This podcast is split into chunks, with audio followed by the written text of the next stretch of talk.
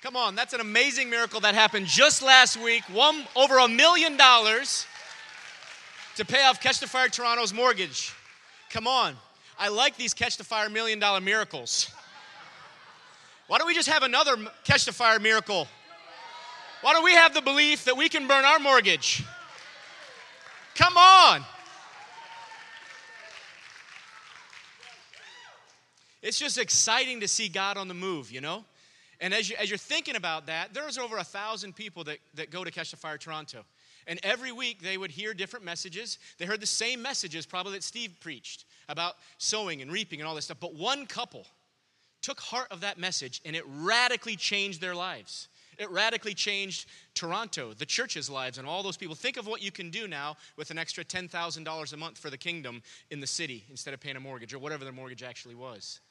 And if you have the ability to give away a million dollars, how big do you think your harvest is? That's their excess that they gave. You know, and it didn't start with giving a million dollars. It started with giving a seed that then was a harvest. And out of that harvest, they then took it and planted it again, and another seed was grown, and another harvest came forth. And each time that they took that seed, it grew and grew and grew to a bigger and bigger harvest where it was first three zeros, then four zeros, then six zeros. Come on, it's like when you plant an ear of corn in the ground and all of a sudden it comes up and now there's a hundred different seed corns on there and you plant those and your harvest keeps getting bigger and bigger and bigger. And that was the reality of the kingdom that everyone could have accessed but one couple really chose to go after it. Come on you know, the Bible is full of men and women, couples, singles, that have got hold of the truth and changed their destiny, changed the world's destiny forever. In fact, the entirety of the Bible is how one man changed all of history. And we have that opportunity to partner with him and change the history around us, in our families, in our cities, in our region, in our nation, and in the world when we grab hold of the power of the gospel of Jesus Christ.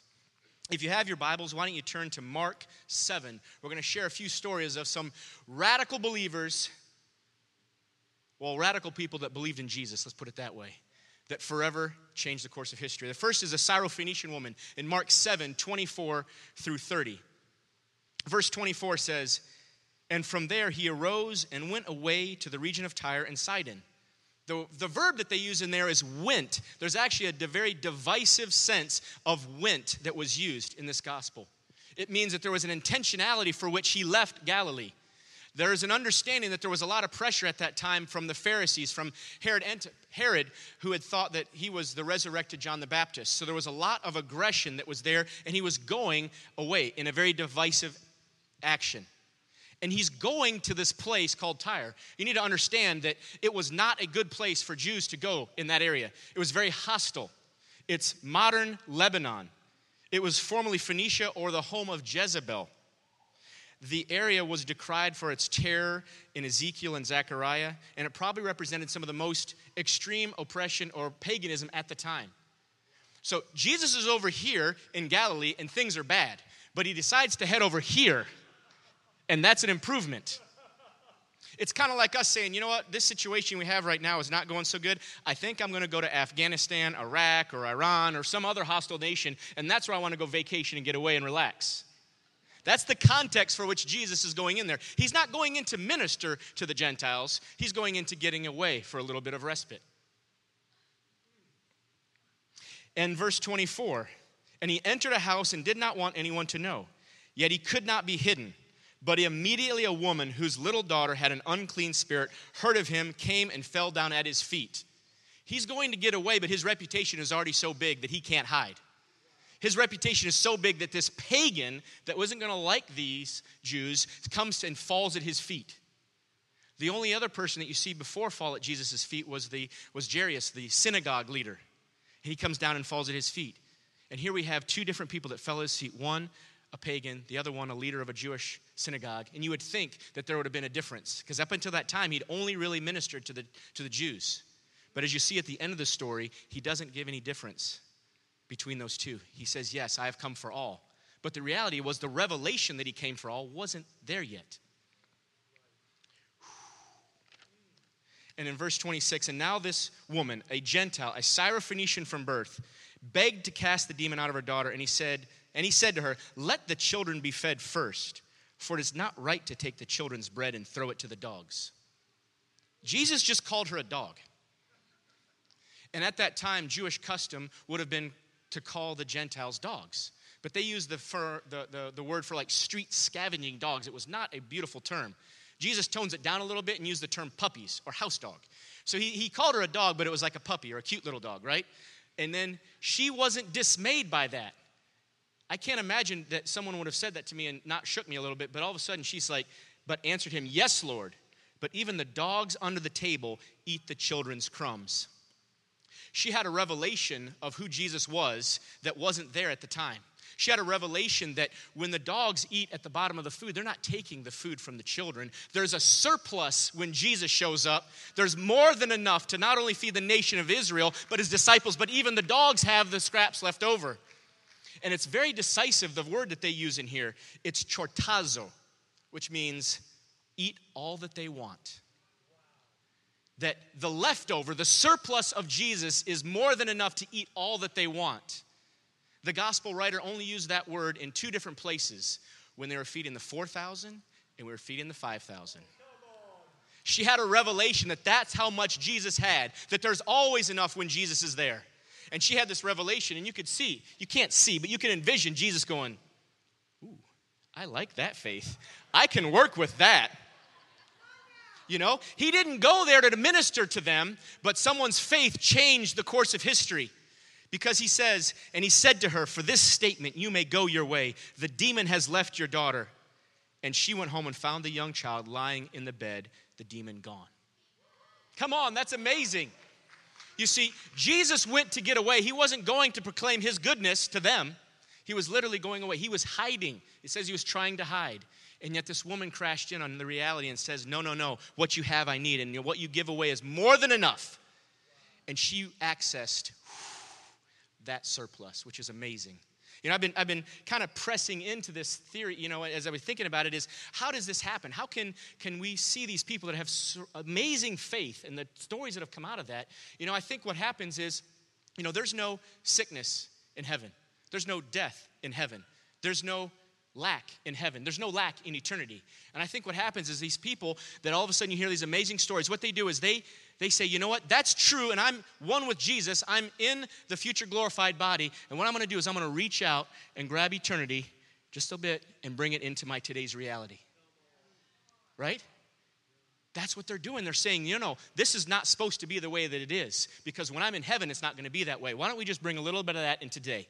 Into my situation. Whether that's a physical ailment, whether that's a situation where you're struggling with trying to figure out a problem, and you know, you read all these stories in the Bible of these incredible men and women of God that have changed their circumstances. If you flip a couple more chapters over to Mark 10, 10 46 through 52.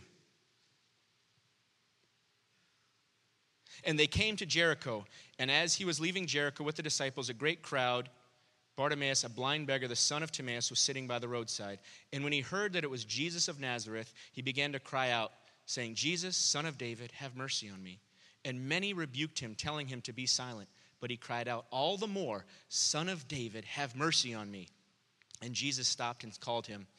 And they called the blind man and said, Take heart, he is calling you. And throwing off his cloak, he sprang and came to meet Jesus. And he says, What do you want me to do for you? Seriously, Jesus, I'm blind. Rabbi, let me recover my sight. And Jesus said, Go your way, your faith has made you well. When you start to unpack some of this, you need to understand the context of what a blind person would have been at that time. They were the low of the low. In John, it says, Who sinned, the parents or him? that made him blind. You see, they thought it was judgment from God and that you were supposed to leave them in that place of judgment. They were the lowest of the low. There were sinners, then there was blind people that were really bad, and then eventually you get down to tax collectors. that was kind of the pecking order. Been tough to work for the IRS back then.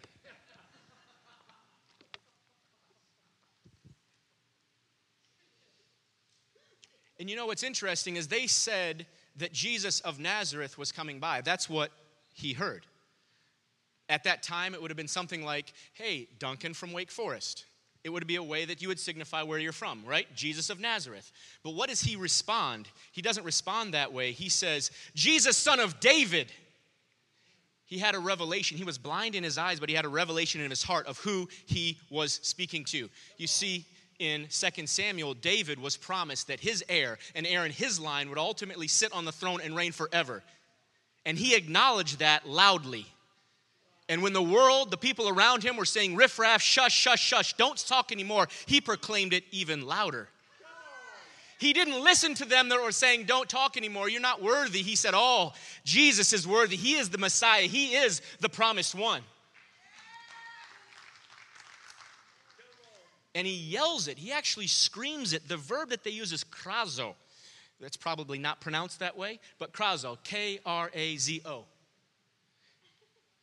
And it's used in the Bible, it's used in discussing insane epileptics, demon possessed people, and women in childbirth. I didn't make it up.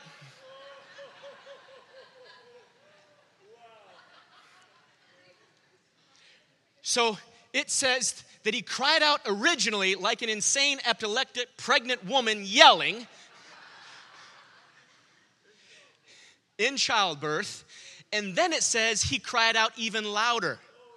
So you can imagine how loud he was yelling, Jesus is the Messiah, he is the chosen one. Jesus was walking past him. He didn't go to heal Bartimaeus.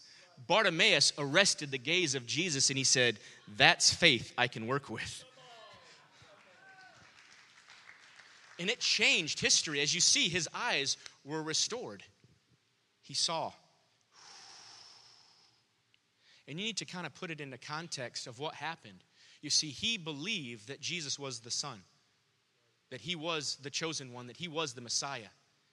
But you see, he wasn't healed first and then believed. You see, at the time, what he did, it said he threw off his cloak. To put it in context, at that time, the cloak was your house at night when you slept. You put the cloak on you and you slept. For a beggar, it was also his job it was his source of revenue. He would throw out the cloak, and as people would walk by, they would put change in it, and then he would pull the cloak in to gather the money.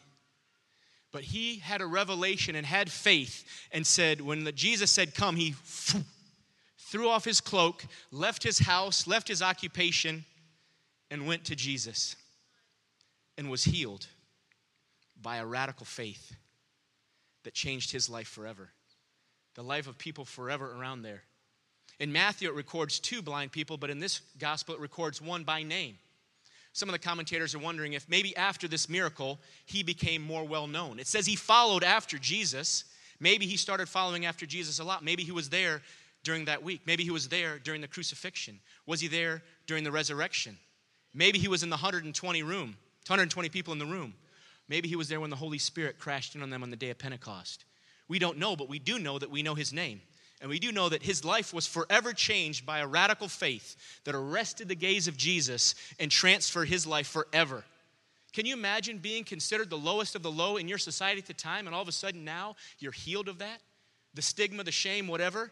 One encounter with Jesus forever changed his destiny and the destiny of so many other people.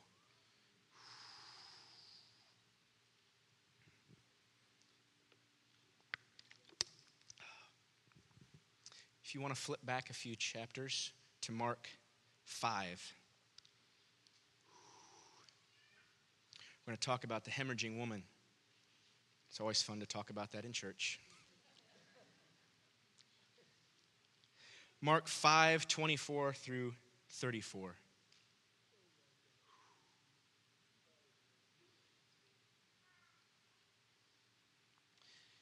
And a great crowd followed him. This is in the end of uh, verse 24. A great followed him and thronged around him. There was a woman who had a discharge of blood for 12 years and had suffered much under many physicians and had spent all that she had and was no better, but rather grew worse.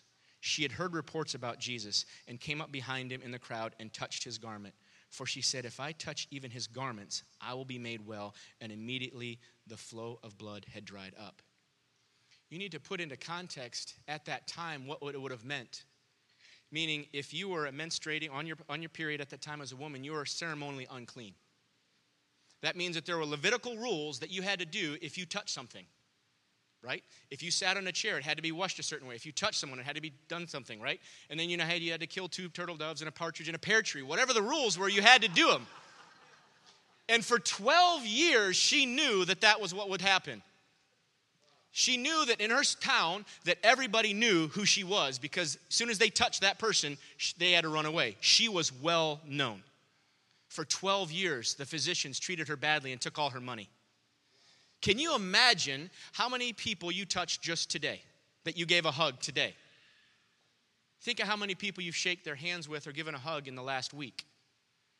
When you went to the grocery store yesterday, or the supermarket, every interaction, people would have run away from her. She had this stigma around her. But she saw something in Jesus that she didn't care that there was a stigma anymore because she knew that one touch would change her life. It's as if some of the some of the translations say that the crowd was crushing in around Jesus, that there was that kind of powerful mob around him right? The original uh, Hebrew mosh pit, if you will. They were just all around him as he's going there. And so you can imagine that if Jesus was the podium up there, that all of a sudden he comes over here and this woman is like, Yes, I don't care. Unclean, unclean, unclean. I'm fighting through the crowd. Unclean, unclean, unclean, unclean, unclean, unclean, unclean, unclean, unclean, unclean. Every person she's touching is saying, Unclean, unclean. If I can just get to Jesus, clean.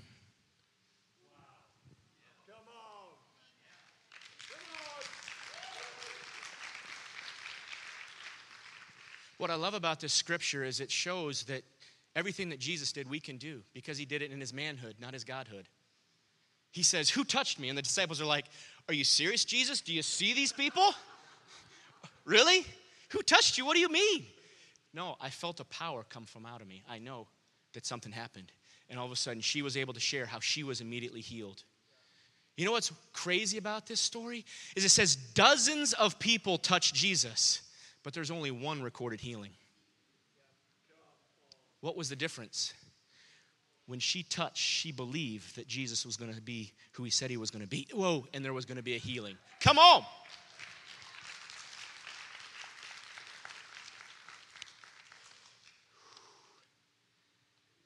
Get excited about these things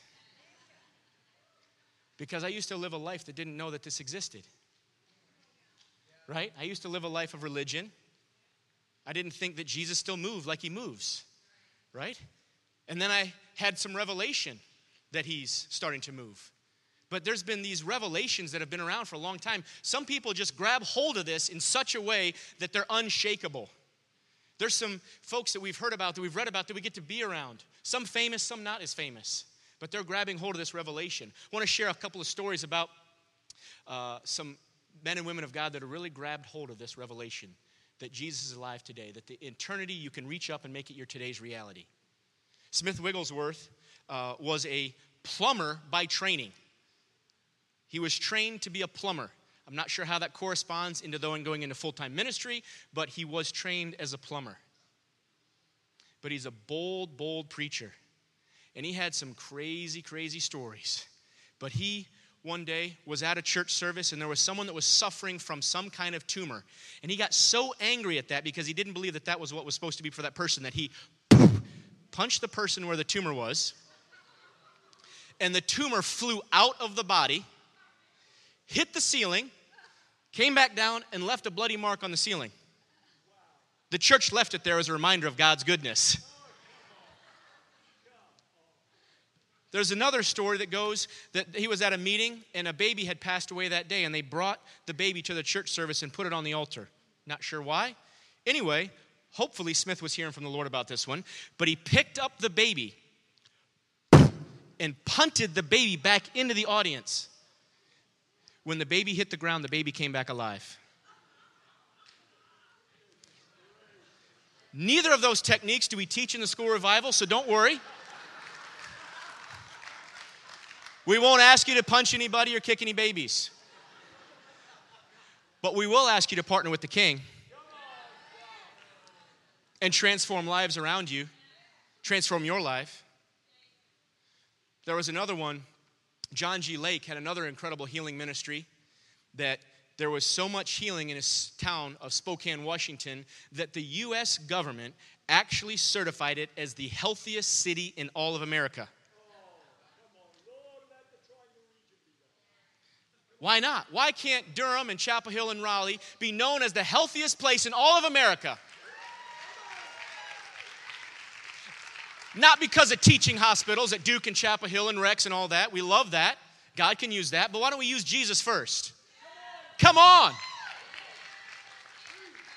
We, we've seen so many miracles of people being spontaneously healed during worship, where people uh, are all of a sudden just in that moment, and all of a sudden Jesus shows up. And that's without us trying. Why don't we try? Why don't we partner with that and have that kind of radical faith, right?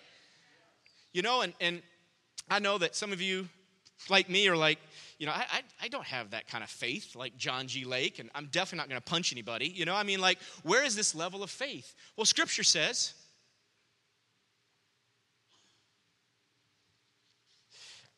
in Matthew 17, For I truly say to you, if you have faith like the grain of a mustard seed, you can say to this mountain, Move from here to there, and it will move, and nothing will be impossible for you. Nothing will be impossible. What's left out of nothing? Right? Nothing. So, you know, sometimes, you know, you're ministering, and all of a sudden, there's no difference between a headache and someone getting out of a wheelchair in God's mind. It's just as easy. It's just in our mind, it's a challenge. It can be. You know, I remember when I first started to have this kind of revelation, we were, we were teaching on healing. We were in an Ignite group, and, and, you know, all of a sudden, um, we were ministering to a lady, and uh, when I first started the church, we had welcome to Ignite groups or get to know Ignite groups because Duncan and Kate planted a church without really knowing really anybody. They had a couple of couples, and so we're trying to figure out who's here, who's with us. And so they're teaching, and we were ministering to this lady that had a bellyache, and we were ministering to her, and all of a sudden she's like, oh, "My belly's better," and I'm like, "Seriously?" You can't say that because that would hurt her faith, but you're like, I mean, I was a skeptical trial attorney that got paid to beat people up and prove that they were lying to me, right? So I had a certain bias, right? And, and you can't prove that. She could just be like, I feel a lot better. And then you feel all anointed or something because you healed someone with Jesus, right? But then, you know, you know, we're moving in the bigger, bigger, bigger miracles. Maybe we moved up to like headache now, you know, and and so you know, you've got this faith for headaches. And uh, so I ended up getting ready to go to Niger, Africa. And it was this amazing, faith filled people that moved in signs, wonders, and miracles like you've never seen before. It was one trial attorney, me, that was very skeptical and had seen a headache healed. We had a gentleman that was working at Starbucks, Max. We had a doctor that was going with us to help do medical missions that didn't believe in supernatural healing other than what medicine can do. And we had Carlos, one pastor. And we roll in and land in Nigeria, take the five hour through bandit infested country north to where we were, and our bags didn't arrive. There was no medicine, there was no supplies. There was what we contained in my tiny little backpack that everyone made fun of me for carrying, but then used it the rest of the time that we were there.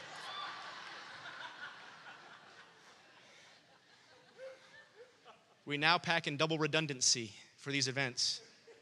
So we're there a week and no medicine. We were going to do a conference with the Fulani people that have gathered from all over West Africa, and then we were going to do a medical medical uh, medical mission trip, basically give them medicine. But we didn't have any medicine. All we had was Jesus. And so between the first night of the event and then the next uh, day, ten blind eyes or partially blind eyes were opened with a bunch of people that didn't know what they were doing, but had just enough faith, a mustard seed size of faith, that God said, I can work with that. And you know, the crazy thing is, is they didn't know that we didn't normally do this. They just see all these crazy miracles. In fact, when we went out to the bush, there were so many miracles we couldn't record them all. It was as if every person that you ministered to got healed of something. It was wild. So the people that had us there, they're like, wow, these guys are amazing. There's so much anointing on them. JT, there's this woman that's dying out in the bush. Would you mind go praying for her? Yes, I would love to. Oh my God. She's gonna die. It's all my fault. Oh,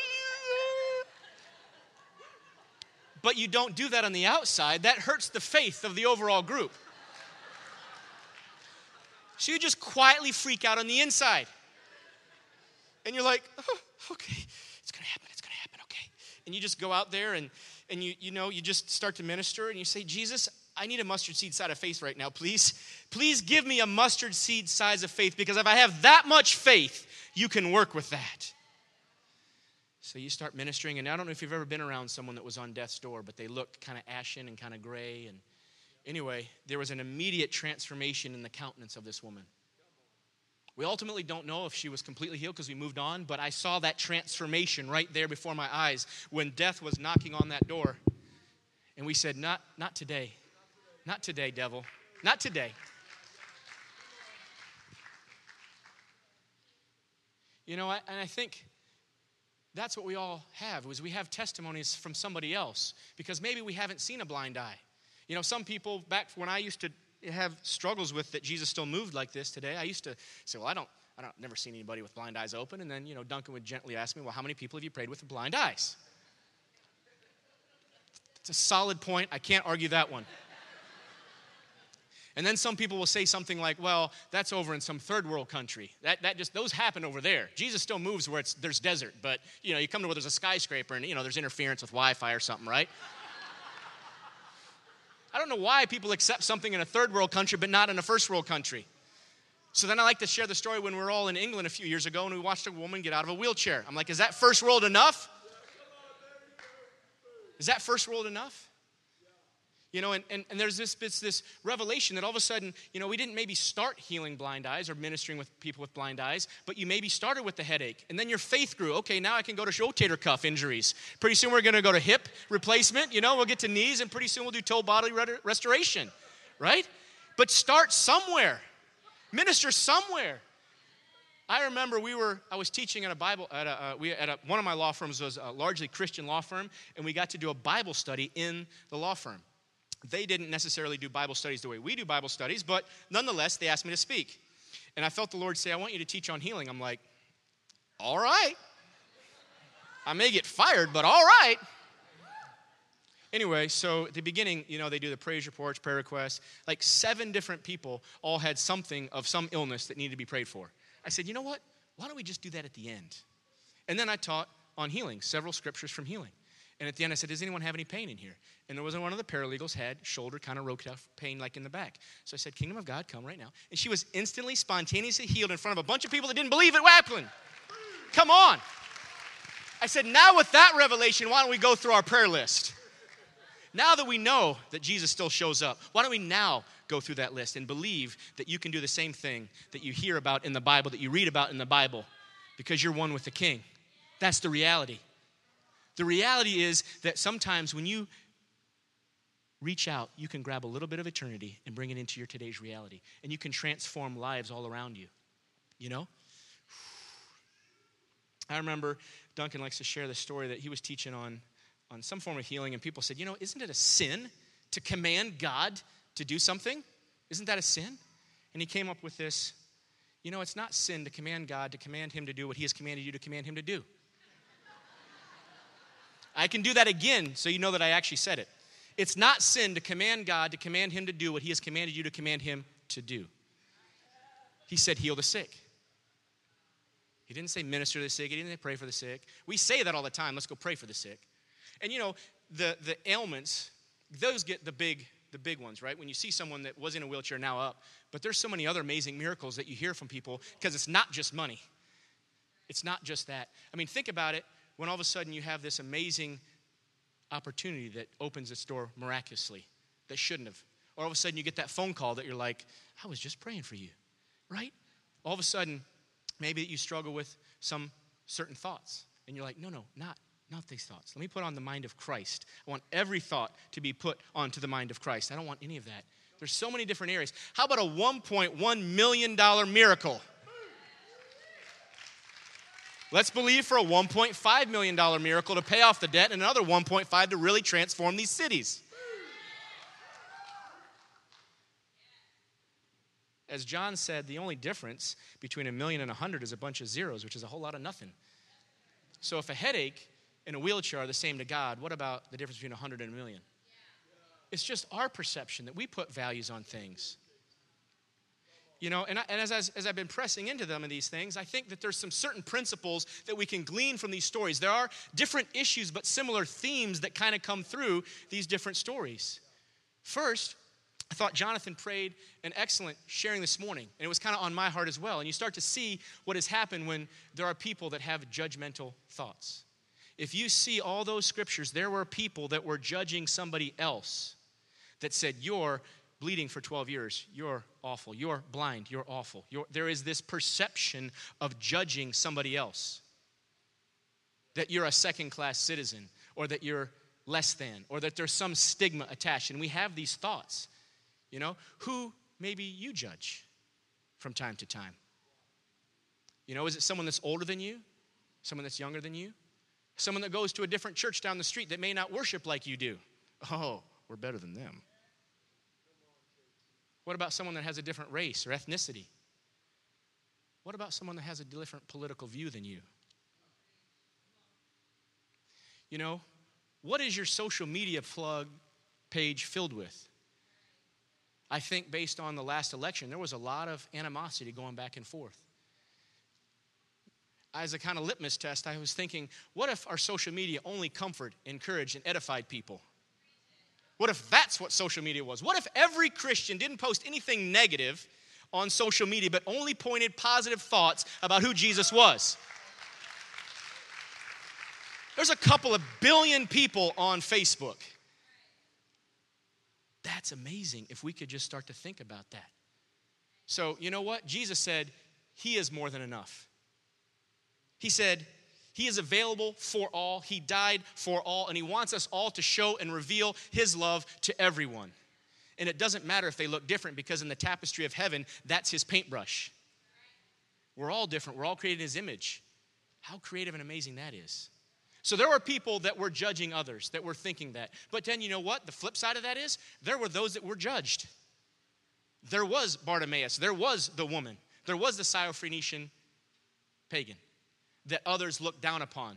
So, for some of us in the room, we may feel that there is a stigma associated against us, that maybe they look differently upon me. And some of it may be real, things that have said, but others may not even be ever spoken. Maybe there's some quiet things that you don't no one knows about, but you've done them, you've had that, and so all of a sudden you put the associative society shame on you without anyone ever saying anything against you. Right? Maybe you're having marital problems and that's embarrassing. Maybe you've had an abortion. Maybe you're struggling with an addiction that no one knows about, but you know that it's really bad. And if anyone ever found out, oh, wow. But you know what?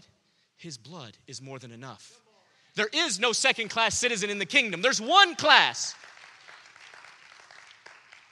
You are chosen. You know, some of us in the room may actually identify with maybe a Bartimaeus. I mean, oh, the, the Pharisees and Bartimaeus. You know, maybe some of us have a little bit of spiritual blindness in a certain area that we can physically see them with our eyes, but in the eyes of our heart, we can't see the revelation. That's where I was for a whole lot of years of knowing Jesus. There's a whole lot of more of Jesus than not going to hell. It's having heaven invade earth, and that we get to be the carriers of that. And kind of the fourth area is those folks that want to have a testimony like those couple in Toronto. Not just money, but I'm talking about amazing supernatural leaps of faith that you had to do something radical for the king. And I don't necessarily mean leaving your job, but it may be. What about just witnessing to your relatives at Thanksgiving that don't know the Lord? What about of sharing your faith at work was that big leap of faith? And some of you are like, I want to take that leap of faith, but like me, didn't have the faith. I just needed the Lord. Please give me a mustard seed size of faith so I can take that step. Oh, I could do it. Yes. I got the mustard seed side of faith. Yay!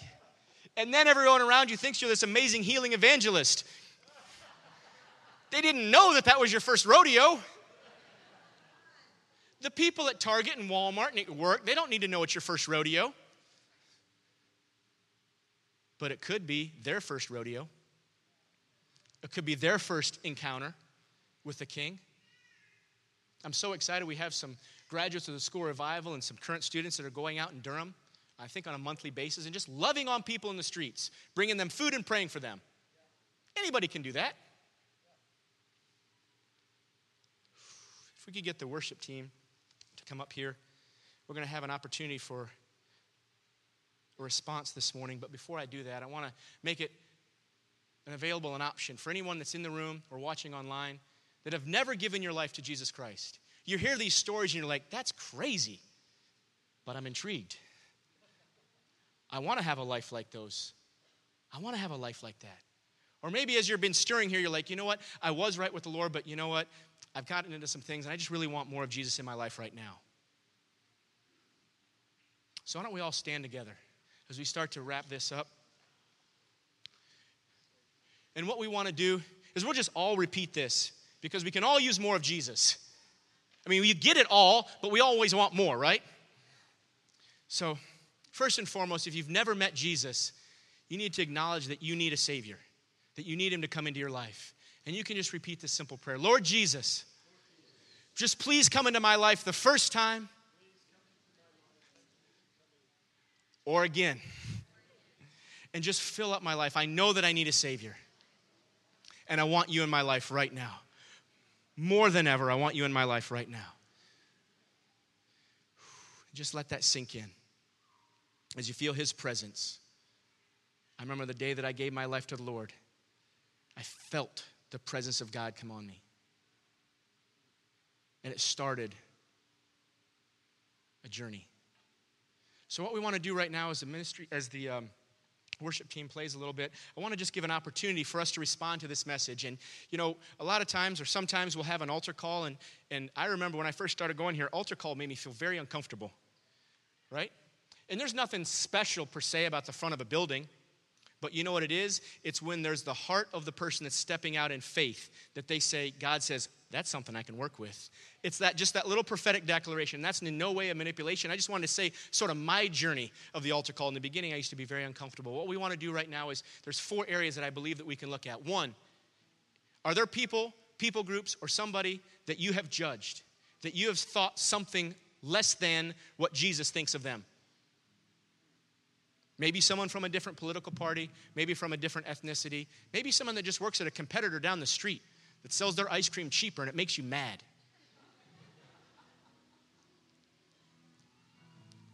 Are there people that you've judged? On the flip side of that coin, have you felt judged? Are you in a certain area that you're struggling with a medical condition or that you've done some things that you just feel that you've judged? And you just want to forgive that person or that group of people. And those that were judged, you can just ask for forgiveness and just say, I, Lord Jesus, will you forgive me for judging those people?